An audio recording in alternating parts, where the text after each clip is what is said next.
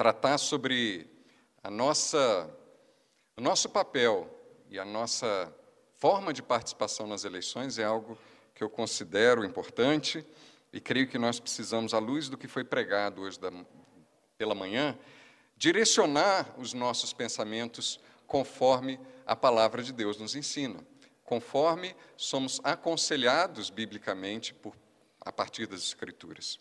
Então, eu creio que todos nós, quando soubemos ou quando vimos o título, nós ficamos com uma pergunta fundamental na nossa cabeça.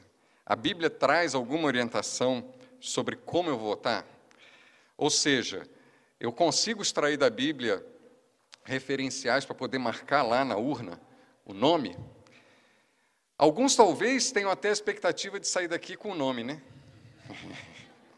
Sinto muito. Para esses eu vou dizer, é, vão se frustrar. Né? Meu objetivo aqui não é dar nomes, tá bom? Deixar isso muito claro para vocês. Mas eu quero refletir com vocês a respeito de questões que envolvem os nossos dilemas nesse momento. Eu devo dar preferência, por exemplo, a um candidato cristão ou não? Existe algum candidato ou partido que não pode biblicamente receber o meu voto? A esquerda é anticristã, a direita é cristã? São coisas que estão surgindo por aí e a gente precisa refletir sobre isso. Ser progressista é pecado? Posso fazer uma salada de frutas na hora de escolher o candidato para diferente cargo? Vamos pegar aqui um, um cara para deputado estadual, totalmente diferente do federal, totalmente diferente do presidente, que pensa diferente. E, e outra, hoje em dia, com a restrição de, de verbas, eu com certeza você conhece algum deputado, algum candidato que vai pedir uma ajuda financeira, porque é a regra do jogo. Né? Candidaturas cada vez vão ter menos dinheiro e nós, como cristãos, podemos legitimamente ajudar ou não? Né? Eu vou dividir basicamente a, a exposição, como o reverendo Mateus falou, em duas aulas. Nessa primeira aula, eu queria trabalhar em torno de princípios gerais e principalmente focar na ideia de referências bíblicas para governantes, para características bíblicas que a gente pode encontrar e que nos ajudam a definir um perfil de governante, um perfil de candidato que a gente pode avaliar biblicamente. E na segunda parte, que é uma parte talvez mais instigante, mais prática, trabalhar um pouquinho essa ideia de ideologias, de partidos, de contexto brasileiro, como se dá dentro do contexto brasileiro, essa escolha, o que, que a gente deve levar em consideração, dadas as nossas circunstâncias de como funcionam as eleições no Brasil. Tá? Então, a segunda aula vai focar um pouquinho mais nisso. Mas, como o reverendo Mateus pregou hoje, nós vamos trabalhar com aquilo que não está muitas vezes na superfície. Nós vamos procurar começar alguma reflexão a partir de coisas que estão mais profundamente arraigadas no nosso pensamento e que precisam nortear a escolha que nós vamos fazer.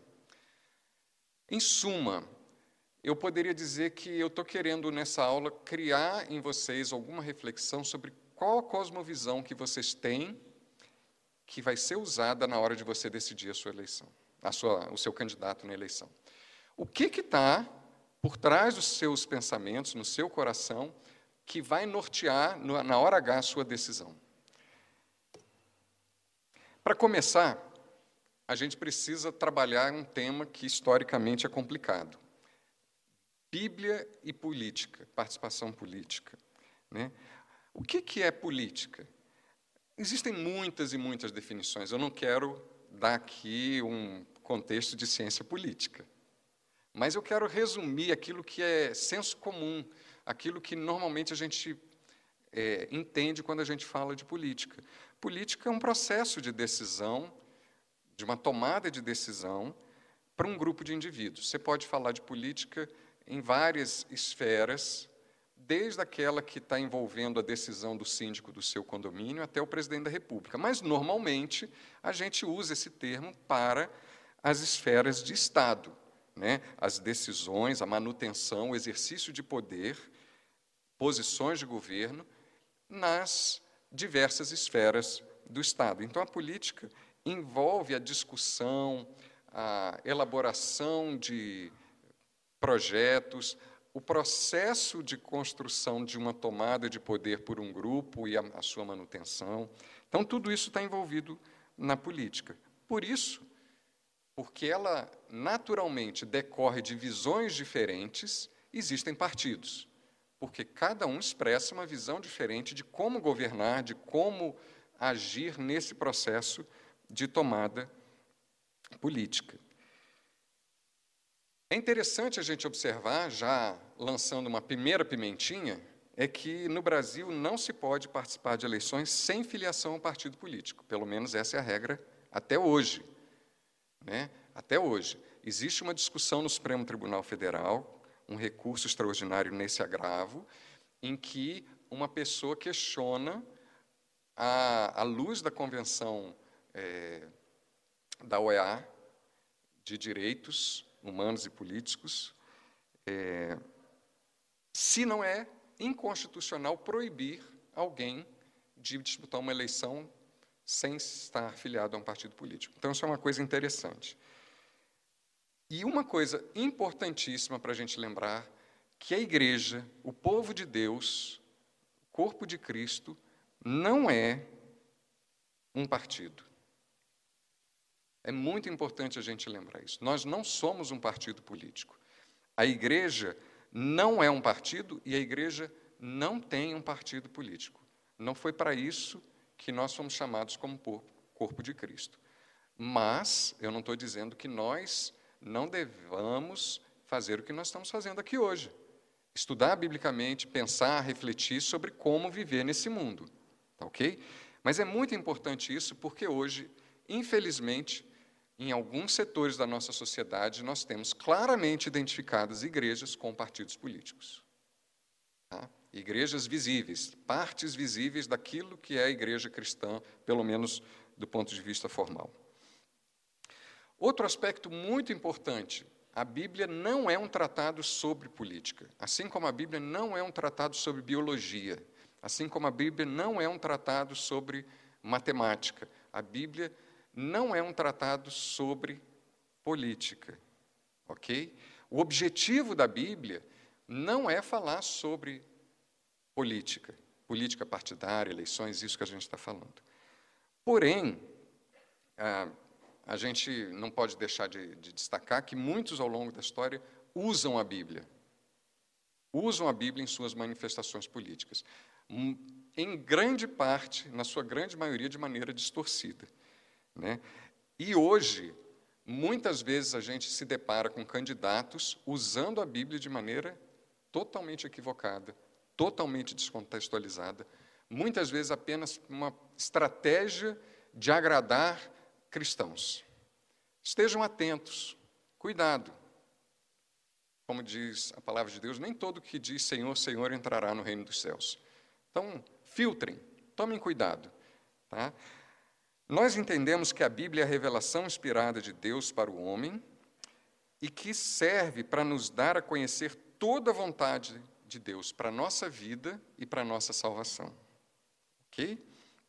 A Confissão de Fé de Westminster, no capítulo 1, na seção 6, ela diz assim: Todo o conselho de Deus concernente a todas as coisas necessárias para a glória dele e para a salvação, fé e vida do homem ou é expressamente declarado na Escritura, ou pode ser lógica e claramente deduzido dela. O que, que, que isso significa?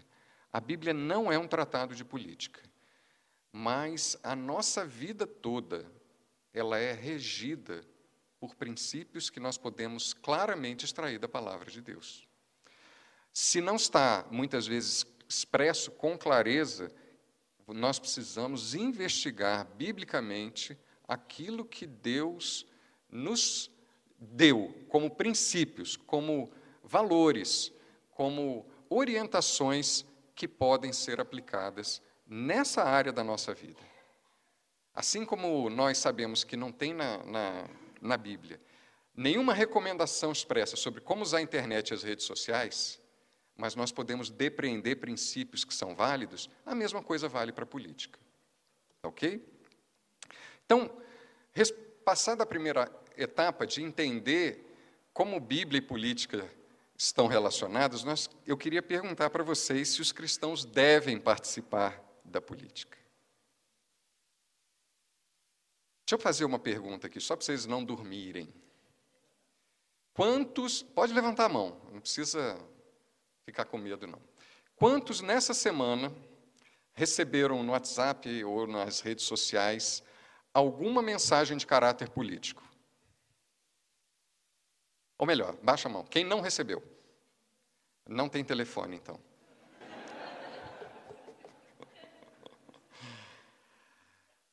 Uma pergunta agora diferente, mas que mostra um pouco da nossa, é, do nosso interesse na questão política.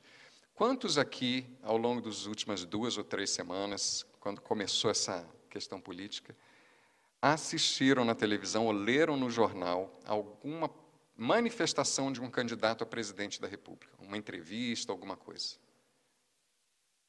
E quem não viu, está vendo como isso faz parte do nosso dia a dia? A grande maioria de nós, de alguma maneira, está tendo contato com isso. Queira ou não, você participa, você vota.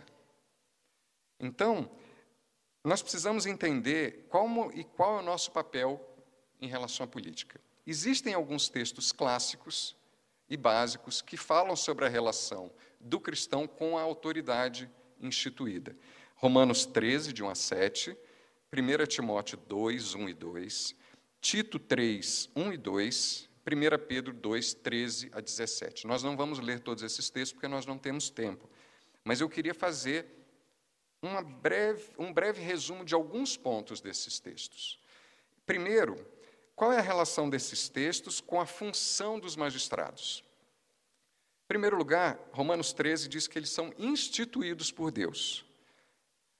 E é muito bom, seria muito bom que o candidato tivesse consciência disso. Quando um candidato tem consciência de que ele está lá porque foi colocado por Deus, pelo menos você tem uma sementinha de temor de Deus nas suas atitudes.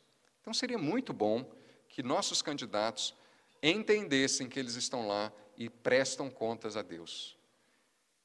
Esse talvez seja um dos nossos papéis como igreja, lembrar aos nossos candidatos, sejam eles crentes ou não crentes, independente de ser crente, ele está lá por vontade de Deus, ou vai estar depois das eleições. E eles devem prestar contas a Deus. Então, toda autoridade é instituída por Deus. Segundo, as autoridades, em Romanos 13, 3, devem honrar o bem e punir o mal. É uma coisa tão básica, acho que tão intuitiva. Talvez não precisasse nem estar na Bíblia, né? Mas por que está na Bíblia?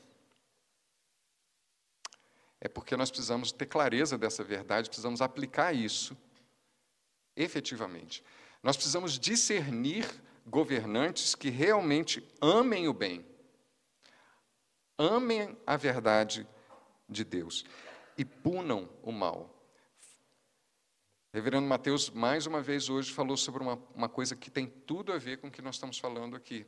Ele citou os três usos da lei, de acordo com Calvino. E Deus deu a lei do Antigo Testamento, com, segundo Calvino, com três finalidades. E uma delas diz respeito ao uso civil. Mas o uso civil da lei, aquilo que no Antigo Testamento era norma para os judeus quanto a é, julgamento de furto, de homicídio, todas essas coisas, elas têm como pressuposto, elas têm como base a lei moral que é imutável, que é eterna. Então, nós precisamos entender que a luta que nós, como cristãos, fazemos pela vida contra o aborto, ela não é uma questão de agenda política.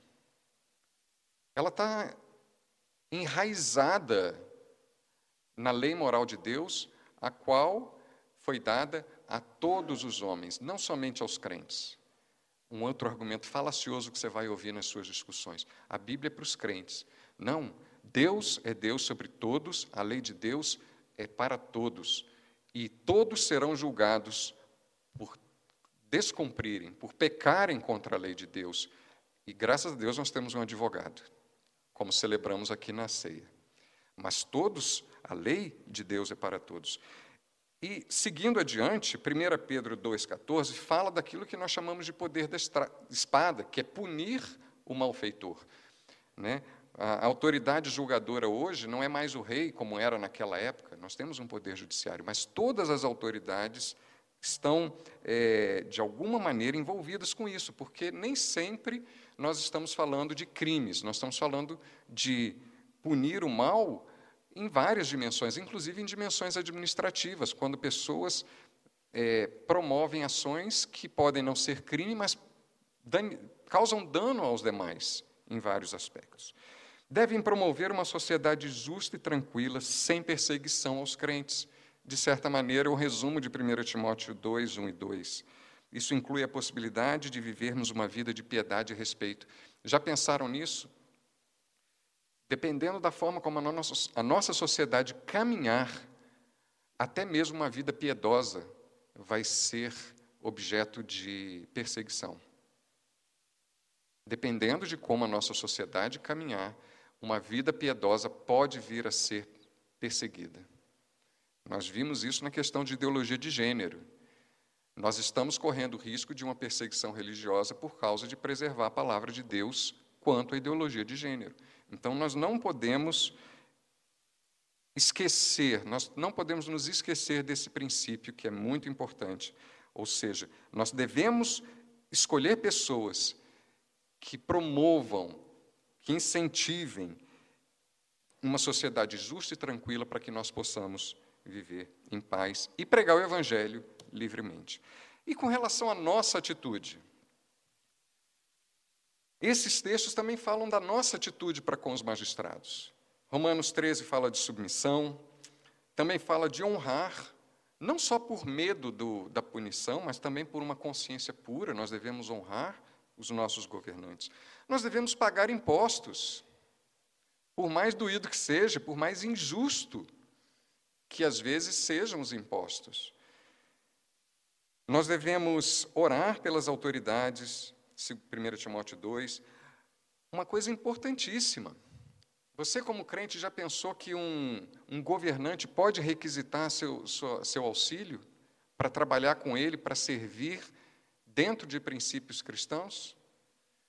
Nós devemos estar dispostos a, a toda boa obra, colaborar com os nossos governantes, seja assessorando, seja seguindo aquelas boas orientações e aquelas boas diretrizes. Não agir como um difamador ou como um altercador, uma pessoa que se excede nas discussões. Discussões, Facebook, WhatsApp, são sinônimos? Ou quase sinônimos? Irmãos, a palavra de Deus diz claramente que nós não, deve, nós não devemos agir como difamadores e nem como altercadores. Por isso aqui tem uma, a gente precisa fazer um apelo. Não para vir aqui na frente, não, mas um apelo à sua consciência, para que você cuide das palavras que você digita. A Bíblia fala que a língua é um órgão pequeno e perigoso. E nós podemos acrescentar agora teclados, nossos dedos teclando. Porque nós podemos difamar e nós podemos nos envolver em discussões inadequadas com muita facilidade. Eu, eu sou um privilegiado, porque eu tenho celular, mas não tenho essas. Não tenho vida nas redes sociais. Eu sou um cara meio recluso. Eu tenho WhatsApp, de vez em quando eu não me escapa uma discussãozinha pelo WhatsApp.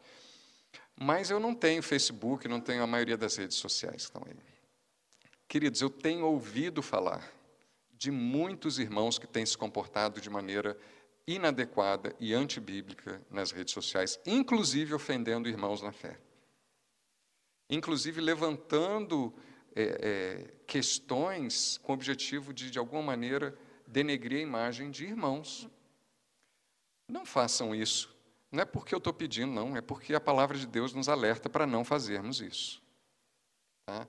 Então, uma boa consciência diante de Deus ao falar nas redes sociais. Tenha isso no seu coração. E, por fim, a palavra de Deus nos diz: não usar a liberdade por pretexto da malícia e praticar o bem na vida comum. Esse é um ponto que eu considero fundamental para todo cristão: praticar o bem na vida comum, vivendo como servos de Deus. Lamentavelmente, nós vemos estatísticas anuais dizendo os evangélicos crescem na sociedade, os evangélicos são uma fatia importante nas eleições, os evangélicos são, estão dando tom e a característica de demográfica da, da, do Brasil. Porém, se isso não está sendo refletido numa sociedade em que você veja a vida comum sendo bem conduzida, nós precisamos questionar até que ponto aqueles que se dizem cristãos estão de fato vivendo dessa maneira. Participar da vida política envolve, em primeiro lugar, dar um bom testemunho como crente. Se você der um bom testemunho como crente, como servo de Deus, em qualquer área da sua vida, em qualquer lugar que você esteja, você está, de alguma forma, agindo nos termos de 1 Pedro 2,15. Porque praticando bem na vida comum, como servos de Deus, nós vamos destruir os insensatos que nos acusam. Uma mensagem muito importante que eu queria deixar para vocês. Não é de hoje. Calvino, que já foi citado aqui outras vezes, nas Institutas, no livro 4, capítulo 20, na seção 4, ele diz o seguinte: Não pode haver dúvidas de que, aos olhos de Deus, a autoridade civil não é simplesmente uma vocação sagrada e legítima, mas em alto grau a mais sagrada e honrosa de todas as vocações. Nós, como crentes, muitas vezes ficamos chocados quando lemos uma coisa dessa, porque é legítimo pensar que a vocação para o ministério da pregação da palavra, da evangelização, é a mais sagrada das vocações. Mas Calvino, ele não separava a vida da gente. Todos nós somos testemunhas de Deus, todos nós somos chamados a pregar, e aqueles que são vocacionados para a autoridade civil, para atuar para o bem da sociedade, são também vocacionados por Deus. São também chamados por uma vocação sagrada, uma vocação boa aos olhos de Deus. Afinal de contas, como Romanos 13 diz, a autoridade civil não é instituída por Deus? Por que então nós não passamos a olhar que a escolha dos nossos governantes deve ser moldada por esse princípio? Por princípio de que eu quero ter alguém que entenda a vocação que ele está de fato assumindo quando exerce um cargo político. E não só um cargo político, porque o conceito de autoridade nas institutas não é apenas eletiva, uma autoridade decorrente de eleição. Mas eu, como servidor público que sou, e tantos outros aqui, que exercem em algum grau, algum nível de autoridade, seja um guarda de trânsito que tem que zelar para que as coisas funcionem bem, ele é autoridade naquilo que cabe a ele fazer, todos estão investidos de uma autoridade que é relevante, é legítima e é boa aos olhos de Deus, é sagrada. Não devemos separar isso na nossa cabeça. Um autor que fala sobre política também, em alguns momentos, um filósofo americano, pastor, falando a respeito do contexto americano de 1981, ele fez um grande alerta para aquela sociedade que, tal como a gente, vive um dilema de esquerda e direita. Nos Estados Unidos, como vocês sabem, tem dois grandes partidos, republicanos e democratas. Um é, tem uma linha mais, é, vamos chamar, conservadora, de direita, outro mais liberal, de esquerda. Mas ele dizia o seguinte: como cristãos, nós temos que nos firmar de modo total e absolutamente oposto ao sistema humanista. O que é o sistema humanista? O sistema humanista ele se refere àquela ideia filosófica de, de, que o homem é o centro de todas as coisas, de que tudo gira em torno do, do bem-estar do homem. E ele fala: não importa se isso é controlado por elementos conservadores ou liberais. Assim sendo, os cristãos não devem se alinhar oficialmente com qualquer dos dois grandes grupos, com base apenas no nome que empregam. Esqueça a, a, a caixa, olhe para o conteúdo. Esqueça a etiqueta, olhe para o que está dentro. De certa maneira, é isso que ele está dizendo. Nós vamos ter muitas é, caixas bonitas nessas eleições, mas nós precisamos olhar para o conteúdo. E agora eu vou tirar algumas conclusões sobre minha conta e risco. Tá bom? Julguem à luz da palavra de Deus. Mas eu quero dizer o seguinte: primeiro, cuidado com os rótulos. Nós vamos estar lidando com pessoas que vão trazer um marketing bonito nas eleições. Mas nós, como crentes, somos chamados a julgar as coisas de acordo com a palavra de Deus, de acordo com a nossa visão de mundo. Segundo, eu creio que é legítimo qualquer cristão participar do processo político, seja se colocando à disposição para é, um cargo eletivo, seja apoiando alguém, seja até mesmo contribuindo. Eu acho que são expressões legítimas, tendo em vista tudo que nós já lemos nas, nas passagens anteriores, todos os princípios que nós vimos nas passagens anteriores. Cada cristão, na minha opinião, também tem todo o direito de manifestar a sua opinião ou preferência política, desde que modo legítimo e à luz da Bíblia. Portanto, tome um cuidado. Quando a gente manifesta opinião, a gente entra no, no debate do Flamengo.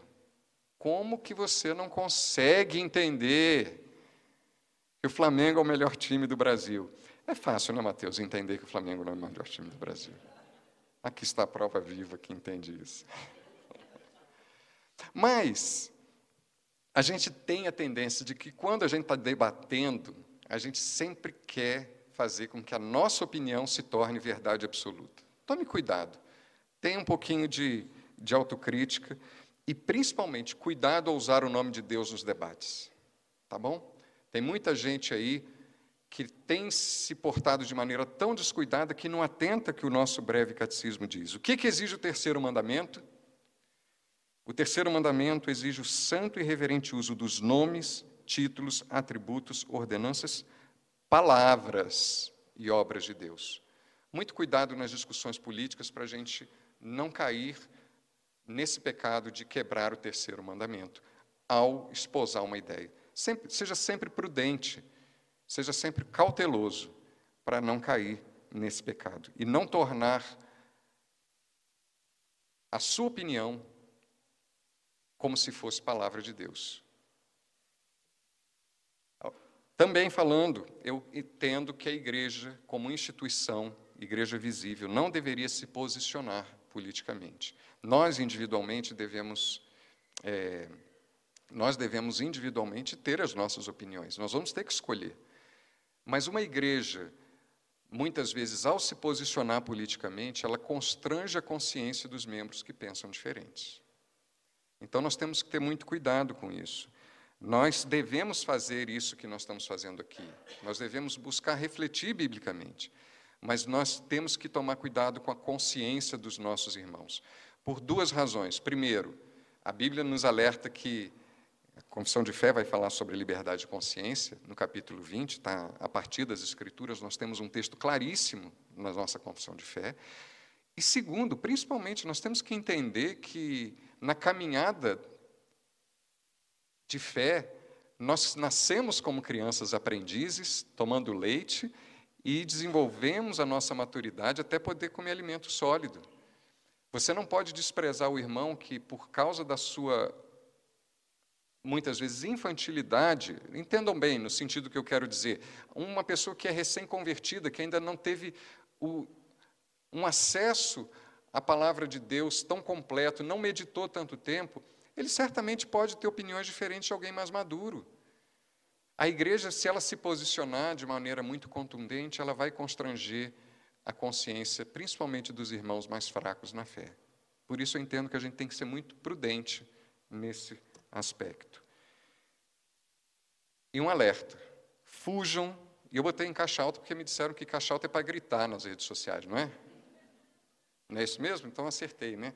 Fujam, fujam daqueles que, sob pretexto de manifestar opinião, destroem a paz da igreja nas redes sociais. Tem gente que está destruindo vínculos de amor cristão nas redes sociais e criando tumulto na vida da igreja.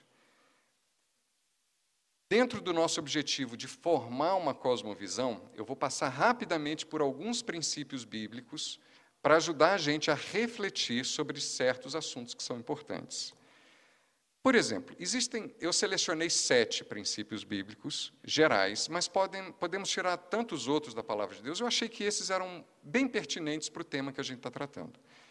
Nós temos que entender na Bíblia alguns princípios que afetam a questão das eleições. Por exemplo, quando Gênesis fala, em um, é, Gênesis 1, 26 a 30, fala sobre o modo como o ser humano foi colocado no Éden para cultivar, guardar, dominar sobre a criação, nós precisamos entender que há um conceito de mandato cultural que afeta o que é inerente à natureza humana. Deus nos criou para agir e intervir no mundo criado. Então nós precisamos ter isso em mente. Todo ser humano tem esse desejo de operar sobre a criação, de transformar, de modificar, de aproveitar. Nós temos um outro conceito de graça comum. O que é a graça comum? A graça comum é aquele conceito é, que os teólogos extraem da palavra de Deus quando a gente lê na palavra de Deus que a chuva cai sobre justos e injustos. É a ideia de que Deus derrama graça comum sobre toda a humanidade, independente de serem ou não filhos de Deus. E isso se aplica em que aspecto? Deus concede talentos, inteligência, habilidades a crentes e a não crentes. E nós precisamos entender isso na hora de votar. Existem, às vezes, pessoas que são crentes, mas não têm determinadas habilidades, determinados talentos, determinada facilidade para lidar com certos assuntos ou com certas coisas. Por exemplo, uma capacidade de liderança, uma capacidade de negociação. São coisas que têm a ver com a, com a participação política. Mas, às vezes, nós temos não crentes que fazem isso muito bem feito por dom de Deus, assim como nós temos músicos não crentes que criaram obras maravilhosas. Então, o mandato, a graça comum e o mandato cultural ajudam a gente a refletir biblicamente e sair daquele, daquele chavão do crente vota em crente. A gente pensar um pouco além dessas coisas tão, às vezes, tão rasteiras, tão, às vezes, tão superficiais. A imagem de Deus. Nós temos um princípio que fala que Deus nos criou a sua imagem e semelhança. Todos, seres humanos, homens e mulheres, são criados à imagem e semelhança de Deus. Nós fomos criados à imagem e semelhança de Deus, imagem essa que foi, de alguma maneira, maculada pelo pecado, mas ainda está em nós. E nós precisamos entender isso. Né?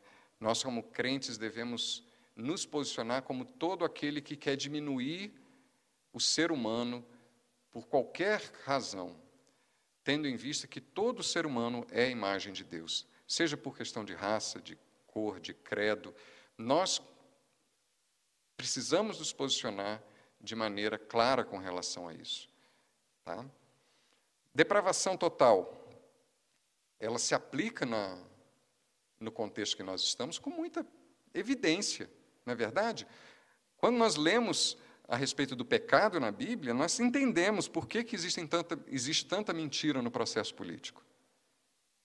Outro dia, ouvindo um candidato num programa, ele falou uma coisa que eu, acho, eu achei engraçada, mas verdadeira. Nós não estamos elegendo a madre superior do convento quando está escolhendo o presidente da República. O que, que ele quis dizer com isso? Ele quis dizer que, dentro da vida política, são pecadores. E muitas vezes existem grupos, existem pessoas que acham que tem que eleger um super-homem. Nós estamos elegendo pecadores. Nós temos que tomar cuidado, porque pecadores vão mentir no processo político, sim. Nós temos que ter nossas faculdades treinadas para discernir isso. Nós estamos lidando com pessoas que vão o tempo todo estar atrás de motivos errados. É daí que vem a corrupção. Motivos errados que direcionam a participação política. E lembrar que não há justo nenhum sequer. Responsabilidade individual perante Deus. Muitas vezes eu vi pessoas dentro da igreja defendendo a seguinte ideia: se nós elegermos um presidente cristão, o país vai ser evangelizado. o país vai se tornar um país cristão. Irmãos, nós conseguimos converter corações à força? A responsabilidade individual de cada um diante de Deus vai ser cobrada por Deus. Não vai ser um poder político. Aliás, na história, quando nós vemos a história da igreja e vemos o que Constantino fez quando se converteu e colocou o cristianismo como religião oficial de Roma, como que isso prejudicou a igreja romana com uma série de, de, de, fatores aí que eu não vou entrar nessa questão histórica, mas principalmente com a entrada de pessoas que não eram genuinamente convertidas no seio da igreja. Seria muito bom, sem dúvida alguma, que a nossa nação fosse regida pela verdade do Evangelho, mas isso só é possível pela pregação do Evangelho. Não vamos confundir. A escolha de um governante não vai ser o meio pelo qual Deus vai estender o Evangelho na nossa nação. Isso só será feito pela pregação do Evangelho, nunca por poder político. E por fim, ou quase por fim, soberania de Deus sobre as nações. É um princípio que nós entendemos bem claramente nas Escrituras, nos Salmos, nos livros proféticos, no Novo Testamento. Deus é que escolhe as autoridades. Deus ao mesmo tempo que nós escolhemos, nós cremos que a nossa escolha, o resultado final da escolha, não escapa do controle de Deus. Deus usa meios ordinários, como as eleições, para manifestar sua vontade. Pode ser para bênção para juízo, mas ele usa os meios ordinários. E também usa meios extraordinários. Quando nós olhamos nas Escrituras, que meio Deus usou para fazer com que o povo judeu voltasse do cativeiro babilônico? Levantou um governante que, no seu temor a Deus, devolveu a pátria aos judeus, devolveu os judeus à sua terra. Ordinário? Não, certamente extraordinário. Foi Deus que inclinou o coração do rei para que isso acontecesse. Quando nós olhamos Abacuque e vemos a tristeza de Abacuque diante da desolação que se aproximava, nós podemos falar a mesma coisa do nosso país hoje. Que tristeza ver a desolação que está se aproximando né, em certas questões morais, a desolação que a gente vê, a falta de esperança na economia, no crescimento do nosso país. Porém, como é que Abacuque encerra a sua oração? Todavia, eu me alegro no Senhor. Nós podemos nos alegrar em Deus porque confiamos na soberania de Deus. Isso não significa que nós não vamos estar preocupados, com o que está acontecendo, nós não vamos, cruz, nós vamos cruzar os braços, não estou defendendo isso, mas eu estou querendo que a gente não perca a perspectiva de que, no meio de um cenário confuso como nós vivemos no nosso país, eleições que prometem ser bem tumultuadas, nós não desanimemos sabendo que Deus é soberano. E, por fim, um último princípio: todos nós conhecemos a realidade apenas parcialmente. Veja o diálogo maravilhoso de Deus com Jó, no capítulo 38 e 39, perguntando para Jó um monte de coisa. Onde é que você estava quando eu fiz isso? Você sabe aquilo? Você conhece aquilo outro? Nós somos assim, queridos, limitados. Nossa visão de mundo é parcial. Não é à toa que tem tanto marketing mentiroso, porque nós não conseguimos muitas vezes discernir, nós não conseguimos conhecer todos os fatos. Né? Você pode legitimamente votar numa pessoa e depois se decepcionar. É verdade. Porque nós não conhecemos a realidade, nós não conhecemos o coração de quem está lá se apresentando como candidato. Mas, biblicamente falando, nós podemos tomar as cautelas devidas para avaliar essas coisas. Além desses princípios gerais, cinco minutinhos para a gente tratar de alguns princípios específicos. E eu vou correr aqui, vou voar aqui para a gente não, não perder nem um tempinho. Primeiro ponto, a nossa cosmovisão judaico-cristã é a base da sociedade ocidental moderna. Isso não sou eu que estou falando, muitos estudiosos dizem isso. É a partir dos valores da cultura judaico-cristã, principalmente da reforma protestante, é que os pilares da nossa sociedade foram construídos de democracia, de representatividade, de direitos humanos. Esses valores estão implícitos na maioria das sociedades. Porém, nós temos vivido uma tendência recente, pós-moderna, de desconstruir esse conjunto de valores. Vamos pegar alguns exemplos aqui. Ponto de partida da Revolução Francesa: liberdade, igualdade e fraternidade. Esses valores são iluministas ou são valores da fé cristã? Muitos colocam essa, esses valores na conta do iluminismo. E eu queria refletir um pouquinho com vocês. Será que o termo igualdade, a que muitos se referem, tem o mesmo sentido bíblico de igualdade? Cuidado com os termos, tá? Igualdade, no, no, no, sentido bíblico, quando nós olhamos, tem a ver com isso que nós falamos. Deus nos criou a sua imagem e semelhança, todos somos pecadores, todos carecemos da graça de Deus, todos nós, de alguma maneira, estamos diante de Deus sem acepção de pessoas. Há um conceito bíblico de igualdade, mas não necessariamente é o conceito bíblico de igualdade que muitos vão propalar por aí, muitos vão falar por aí. Então, cuidado com isso. Da mesma forma, é, liberdade e fraternidade. Vamos ver alguns princípios bíblicos rapidamente. Eu não vou ler os textos porque nosso tempo é curto, mas eu deixo depois na apresentação para vocês. A Bíblia, quando fala de, de, ano do jubileu, não sei se vocês se lembram, mas era um ano em que havia a libertação de servos que tinham sido se tornado servos, por exemplo, por uma questão de dívida, que era uma, é, uma coisa comum na época. A Bíblia preconiza liberdade. A Bíblia preconiza liberdade como modelo da nova criação. E 1 Pedro 2,16 fala justamente sobre como a liberdade precisa ser bem usada. Quando a gente fala de igualdade, como eu disse, a gente vê vários textos na Bíblia em que a gente vê que Deus não faz acepção de pessoas, não distingue sexo, cor, raça, nacionalidade. E isso é claro quando nós vamos olhar, para, por exemplo, para Apocalipse. Quantos de diferentes tribos, tribos, línguas e nações estarão diante do Cordeiro? Deus não faz acepção de pessoas. Fraternidade, a Bíblia nos fala de amar até os inimigos. Certamente a Revolução Francesa não chegou a esse ponto. Haja visto tanto de gente que foi guilhotinada naquela época. Mas o nosso conceito de fraternidade é muito maior, é muito mais rico, é muito mais profundo do que qualquer conceito humanista ou iluminista.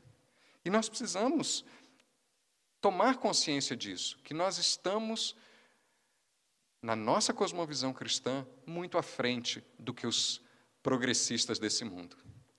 Queridos, eu queria que vocês lembrassem disso.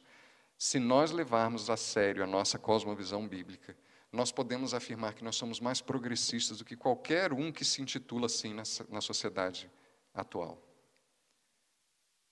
E existe uma razão claramente determinada na Bíblia para minha afirmação. Pela palavra de Deus, nós sabemos aonde nós vamos chegar. Nós sabemos qual o destino desse mundo. Se alguém tem uma visão de futuro correta, somos nós cristãos. Nós podemos não saber o que vai acontecer amanhã, nem depois de amanhã, mas nós sabemos que Deus já nos deu com clareza qual o destino desse mundo e para onde que ele caminha. Nós sabemos para onde ir. Quem é o progressista? Nós somos os progressistas. Nossa agenda não é dos progressistas desse mundo que querem, é, a todo custo, imoralidade, aborto, uma série de coisas. Não é essa agenda. Eles não são progressistas, eles são retrógrados. Muitos, muitas dessas ideias são ideias primitivas que o cristianismo claramente afastou. Muitas dessas ideias são ideias de sociedades que, na sua corrupção, faliram. E são essas ideias que são intituladas como ideias progressistas hoje em dia na nossa sociedade. Os reais progressistas somos nós, irmãos. Nós sabemos o que é bom, o que é essencial para uma sociedade justa, fraterna, igual e livre. Somos nós cristãos, não eles. E nós precisamos ter consciência disso. E não precisamos em nenhum momento nos envergonhar diante dos homens, porque Em Cristo, nós temos o entendimento de como a vida funciona. A palavra de Deus nos diz que nós temos a mente de Cristo e precisamos desenvolver isso a partir do estudo sistemático da palavra de Deus, fazendo com que a nossa visão de mundo seja cada vez mais bíblica. Outros princípios que a gente vai encontrar na palavra de Deus, princípios de justiça, como em Deuteronômio 24, proibindo julgamentos imparciais, proibindo opressão, estabelecendo a culpabilidade individual. Não é o, o, o filho não pode ser condenado pelo pecado do pai. A solidariedade, se a gente vai ver as leis sobre colheitas, o estrangeiro, o órfão, a viúva, são leis que estão na essência da, da fé cristã, desde o início da igreja lá no Antigo Testamento totalmente contrário ao que pensavam os povos vizinhos. Propriedade particular é um princípio que está lá na palavra de Deus, em Deuteronômio 22, de 1 a 4. Só aí já é um bom critério para você eliminar um monte de gente na sua eleição. Não é verdade? Não, eu estou falando sério, não é verdade? Tem muita gente que até hoje defende que não existe a propriedade particular. Outros princípios Coisa que a gente pode achar, achar até trivial. Código de postura. Você sabia que, que é código de postura? É como você vai edificar aqui o, o, o galpão, o prédio, dentro das normas de segurança? Na Bíblia tem código de postura.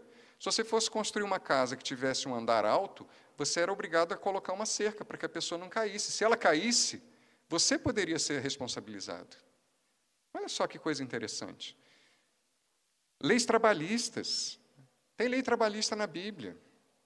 Não é a CLT com 1.500 páginas, mas são coisas tão básicas. Por exemplo, pagar o trabalhador na hora certa, não segurar o salário do trabalhador. Porque isso ele precisa para sobreviver. Tratar o trabalhador com dignidade. A gente fala de movimentos modernos de sustentabilidade, de ecologia. A Bíblia fala sobre cuidado com os animais desde o Antigo Testamento, gente. Quem é progressista? Nós somos progressistas, queridos. Nós temos uma visão de mundo adequada. Fala sobre relações internacionais e vários outros. Porém, só um alerta à luz, mais uma vez, daquilo que a gente falou sobre os três usos da lei. Na confissão de fé, muitas pessoas hoje em dia, só para alertar, muitas pessoas hoje em dia defendem a aplicação literal de leis civis do Antigo Testamento. Tá ok? Só para vocês ficarem alertas. Tem gente que chega ao ponto de defender mesmo pena de morte para certos crimes que no Antigo Testamento eram passíveis de apedrejamento. A Constituição de Fé de Westminster explica o seguinte: a esse povo, o povo judeu, como um corpo político, Deus deu diversas leis judiciais que expiraram juntamente com o Estado desse povo e que agora não obrigam a ninguém além do que requer a equidade geral. O que, que ele quer dizer com isso? Ninguém aqui deve seguir ao pé da letra a lei do Antigo Testamento. Mas nós precisamos seguir os princípios de equidade que Deus revelou por meio da lei do Antigo Testamento para Israel. Lá existem princípios de equidade que nós precisamos aplicar em todas as épocas. Eu vou deixar isso aqui para a próxima aula porque o nosso tempo está avançado. Mas eu queria também discorrer um pouquinho sobre um modelo de governante bíblico. É, nós precisamos entender que, à luz da palavra de Deus, por exemplo, em Êxodo 18, deixa para vocês lerem em casa mais tarde o conselho de Jetro, os deveres do rei em Deuteronômio 17, a figura de Cristo em Filipenses 2 e as passagens que falam sobre presbíteros e diáconos. Eu vou falar sobre isso na próxima aula e a gente continua.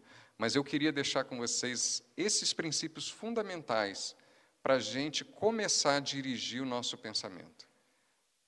Ainda não chegou no ponto que talvez a maioria de vocês queira. Vamos discutir as questões ideológicas, esquerda, direita. Eu vou deixar isso mais para a próxima aula.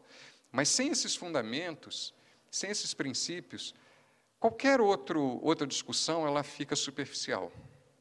E eu queria enfatizar bastante para vocês isso, que nós, como crentes, não podemos fechar os olhos e nem é, ignorar aquilo que está acontecendo ao nosso redor em matéria política. Nós somos chamados também, ao viver nesse mundo, para participar disso é, de uma maneira saudável.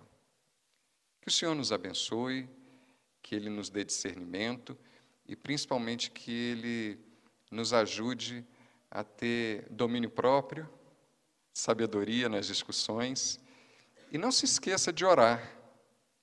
Orar, como foi anunciado pelo reverendo Mateus, não só por conta da questão do aborto, que é importante, está sendo decidido agora, mas por tantas outras causas que vão estar em jogo nessas eleições.